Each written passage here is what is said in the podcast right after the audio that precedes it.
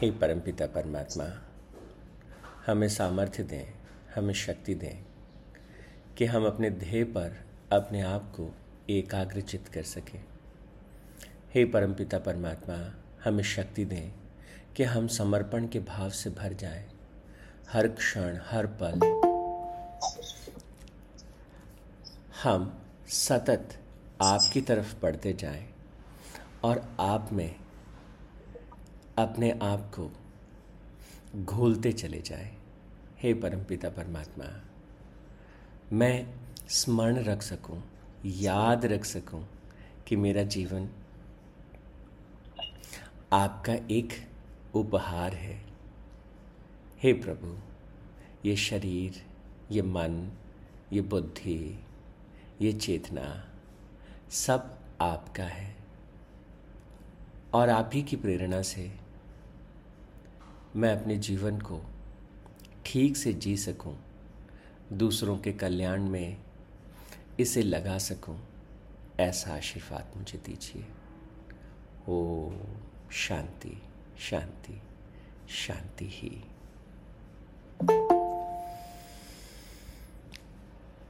परमपिता परमात्मा के श्री चरणों में ध्यान करने के बाद आज हम फोर्थ क्लास का सिलेबस हमने कर लिया था।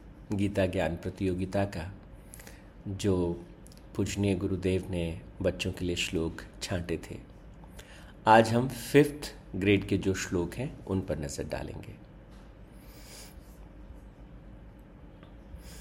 अभी तक जो बात हमने की, उसको अगर एक बार थोड़ा देखना हो क्विक तो पहला पड़ाव था, जब हम अपने भीतर के द्वंद्व को पहचान जाए। जब हम भीतर के द्वंद्व को समझ लें कि हाँ हमारे भीतर एक युद्ध है, एक कॉन्फ्लिक्ट है, उसको स्वीकार कर लें। और मुझे इसमें किस तरफ़ जाना है? मुझे जीवन के निर्माण की प्रक्रिया में जाना है या उसे छोड़ देना है, जैसा जो चल रहा है, चलते जाना है? अक्सर गुरुदेव एक एक्टिविटी करते थे, जब भी वो मास प्रोग्राम करते थे, हमेशा एक सवाल पूछते थे, बताइए, क्या परमात्मा की मर्ज़ी के बिना पत्ता भी नहीं हिलता? क्या ये सत्य है? होगा वही जो राम रच राखा, क्या ये सत्य है? और अधिकतर लोग अपना हाथ उठाते थे। और फिर गुरुदेव बहुत ही स्नेह से उन्हें समझाते थे कि देखो, परमात्मा ने सृष्टि की रचना की परमात्मा ने शरीर दिया, बुद्धि दी, मन दिया, सब दिया और उसके बाद में आपको पुरुषार्थ करने की शक्ति दी। आपके पास सब है जो चाहिए जीवन को निर्मित करने के लिए। अब भी अगर तुम प्रभु के भरोसे बैठे रहोगे तो ये ठीक नहीं है। उन्होंने उनको जो करना था, वो पहले से सब कर चुके हैं। हाँ ये जो स्थिति है जब हम कहते हैं होगा वही जो राम रच रखा तो ये बहुत गहरी और अध्यात्म की अंतिम सीढ़ी है, जहाँ कोई संत जो है, जिनमें अपना कुछ नहीं रह जाता, वो पूरी तरह से परमात्मा में घुल जाते हैं, तब जाके ये स्थिति आती है।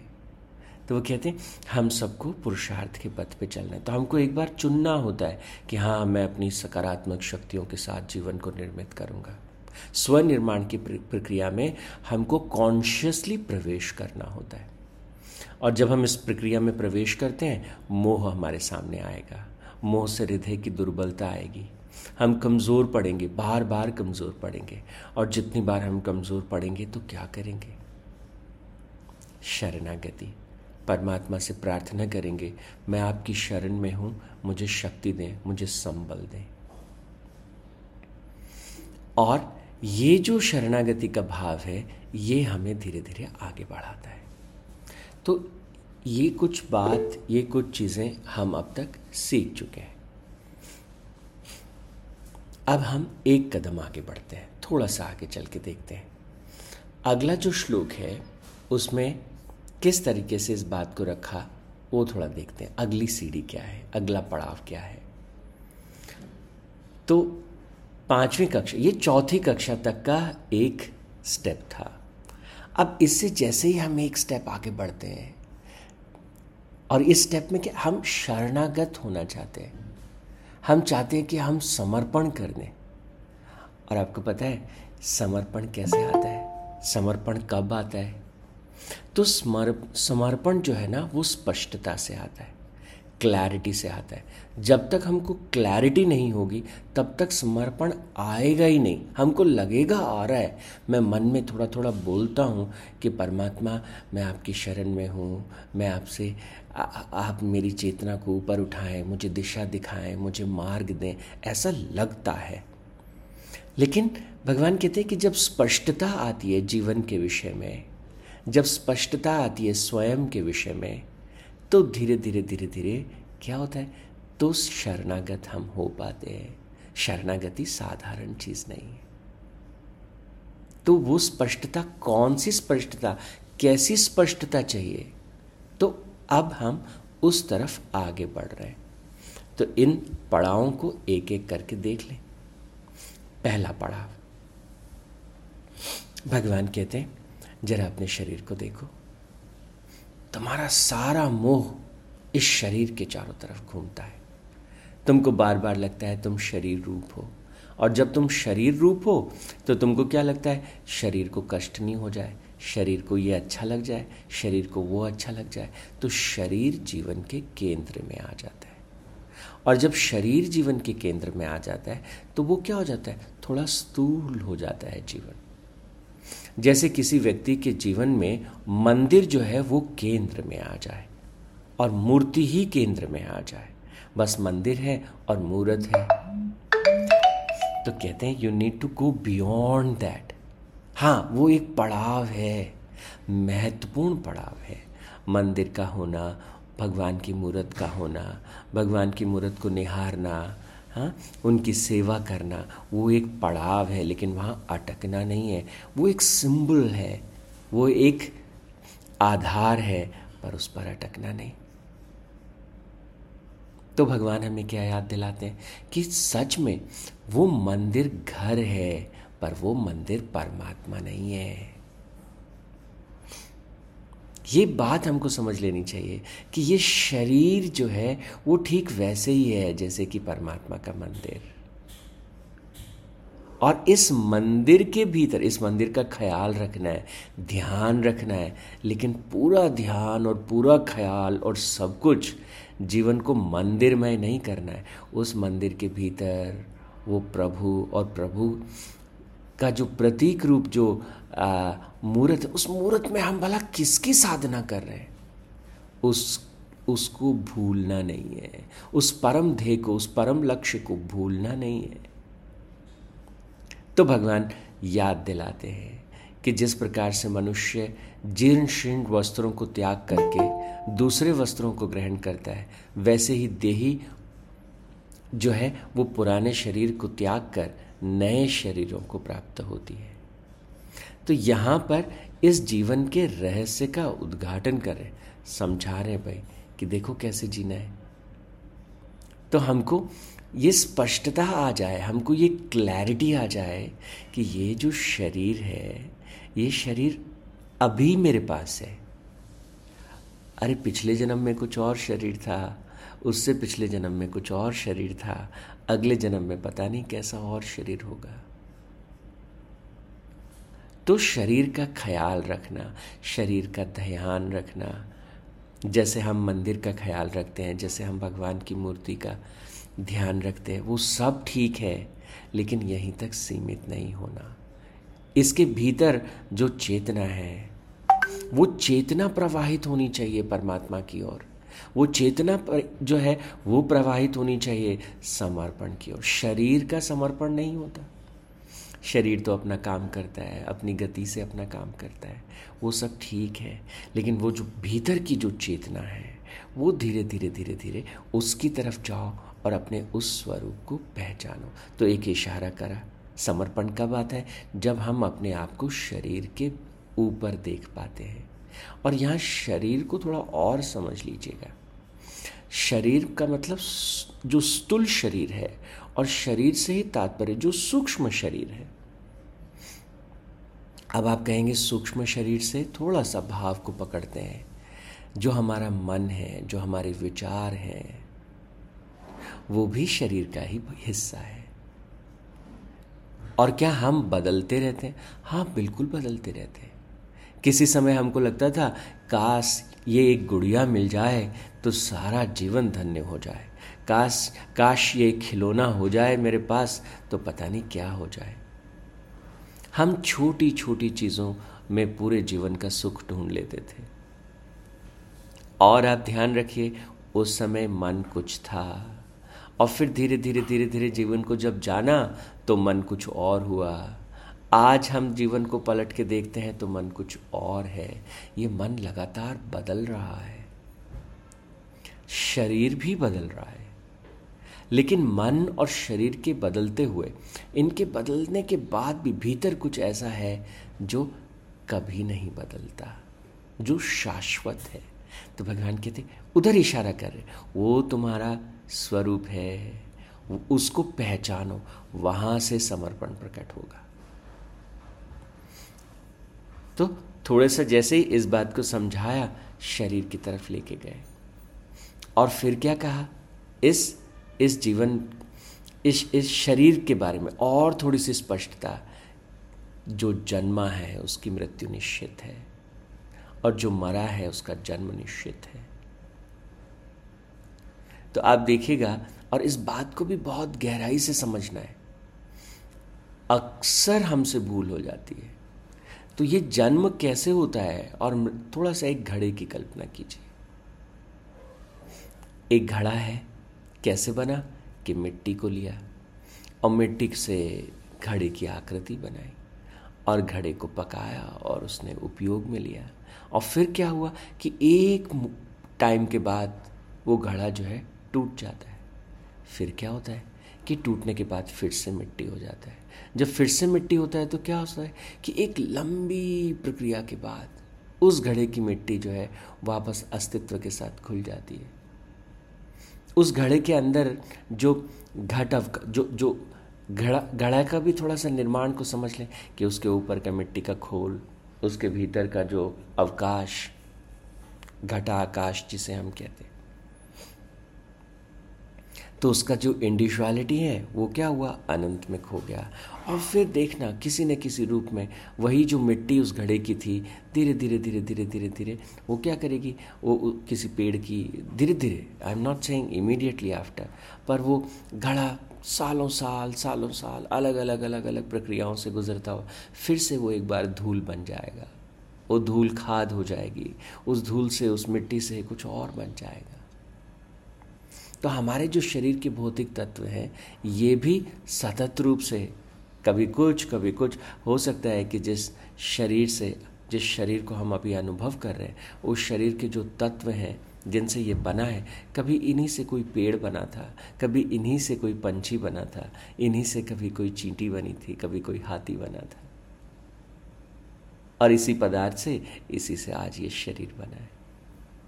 तो भगवान कहते हैं, इस परिवर्तन को थोड़ा ध्यान से देख लो और ऐसे देख पाओ तो वो समर्पण का भाव पैदा होता है। वो भगवान की लीला समझ आती है। इस अस्तित्व में ये जो विराट चक्र चल रहा है, जिसको गुरुदेव सुदर्शन चक्र कहते थे, जन्म और मृत्यु और मृत्यु और जन्म और उसके अलग अलग पड़ाव और विविधताएँ, वो धीरे धीरे स्पष्ट होने लगता है, दिखाई देने लगता है।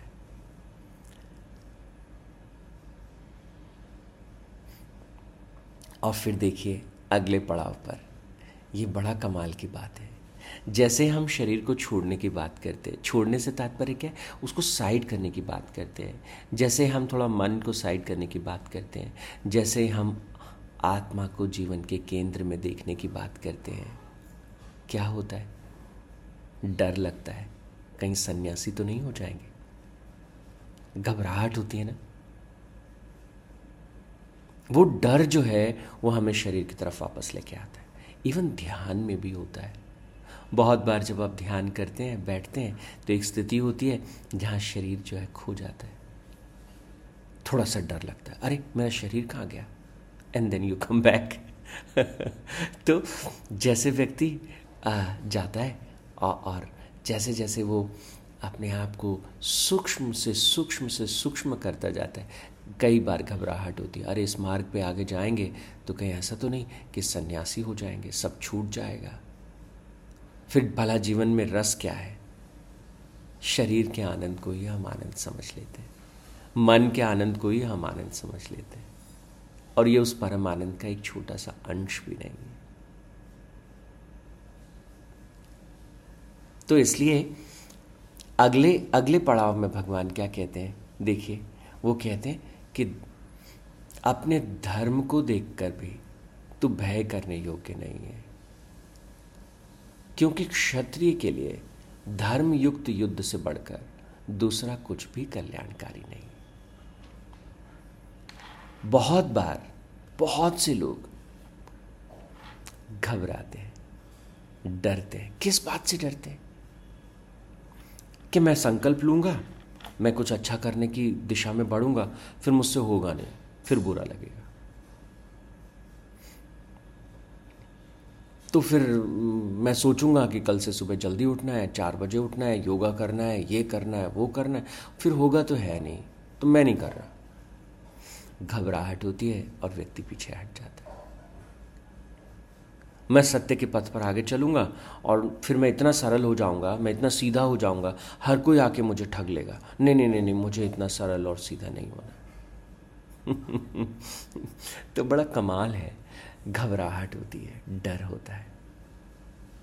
और मैं आपको बताऊँ इवन स्कूल में कई बार हमको अनुभव आता है। संवेद गुरुकुलम से बच्चे जब कई बार घर जाते हैं तो पेरेंट्स हमको उल्हाना देते हैं। अरे, ये बड़ा सीधा हो गया है सर आज के टाइम में ऐसे सीधे बच्चों का बताओ, क्या होगा? तो बड़ी कमाल की बात है, लेकिन ये भय जो है, वो हमें लगता है।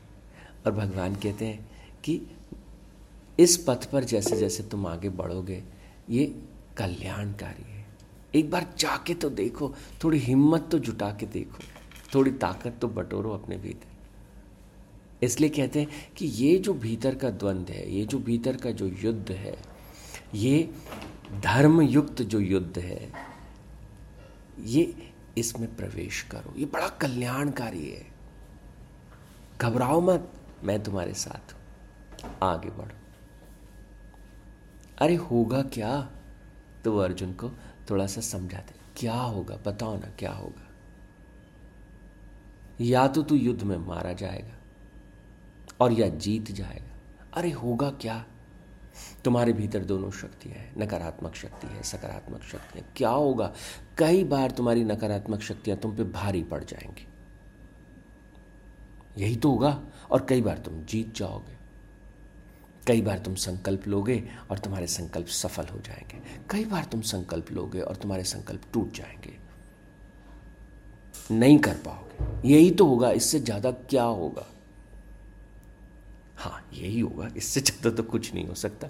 देर इज़ नथिंग मोर तो भगवान कहते, सुन, जब तुम अपने संकल्प को पूरा कर पाओ तो याद रखना कि ये किसकी शक्ति से हुआ। और जब तुम्हारे संकल्प पूरे ना हो तो समझ लेना कि कहाँ चूक रह गई। सीखो और आगे बढ़ो। और यही तो जीवन निर्माण की प्रक्रिया है।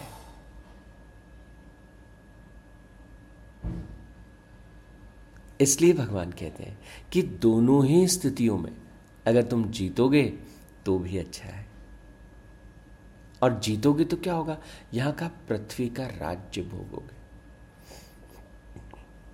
जब हम जो भीतर हम संकल्प लेते हैं, जो हम कर पाते हैं, असली जो पृथ्वी का राज्य है, वो भी समझ लेना चाहिए। जब हम अपने संकल्प को पूरा कर पाते हैं और उसके बाद में हम ये ये ये राज्य को भोगने से क्या तात्पर्य है? पृथ्वी का राज्य भोगने से क्या तात्पर्य है? अगर गहरे अर्थ में जाके इसको समझेंगे तो बहुत मज़ा आएगा।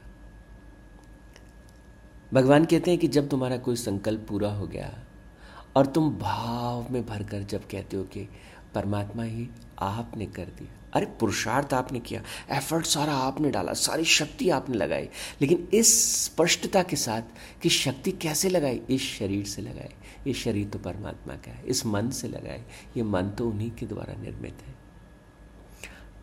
तो अस्तित्व जो परमात्मा का है, उसमें रहते हुए मैंने सब किया तो हर तरफ़ से तो प्रभु मेरी मदद कर रहे थे। इस भाव से भर के करेंगे तो क्या लगेगा? I am a blessed soul इस बात का एहसास होता है। अपने भीतर की दिव्यता का एहसास होता है। वही असली राज्य है। भीतर की वो गहरी शांति, भीतर का वो गहरा आनंद। और दूसरी तरफ़ क्या कहा? कि अगर तुम हार भी जाते हो तो स्वर्ग को प्राप्त करोगे। और ये स्वर्ग क्या है? कल इसके बारे में थोड़ी सी बात करेंगे। आज के लिए इतना ही। ओम तत्सत। परमात्मा ने नमा। ओम शांति शांति शांति ही। जय Shri Krishna thank you sir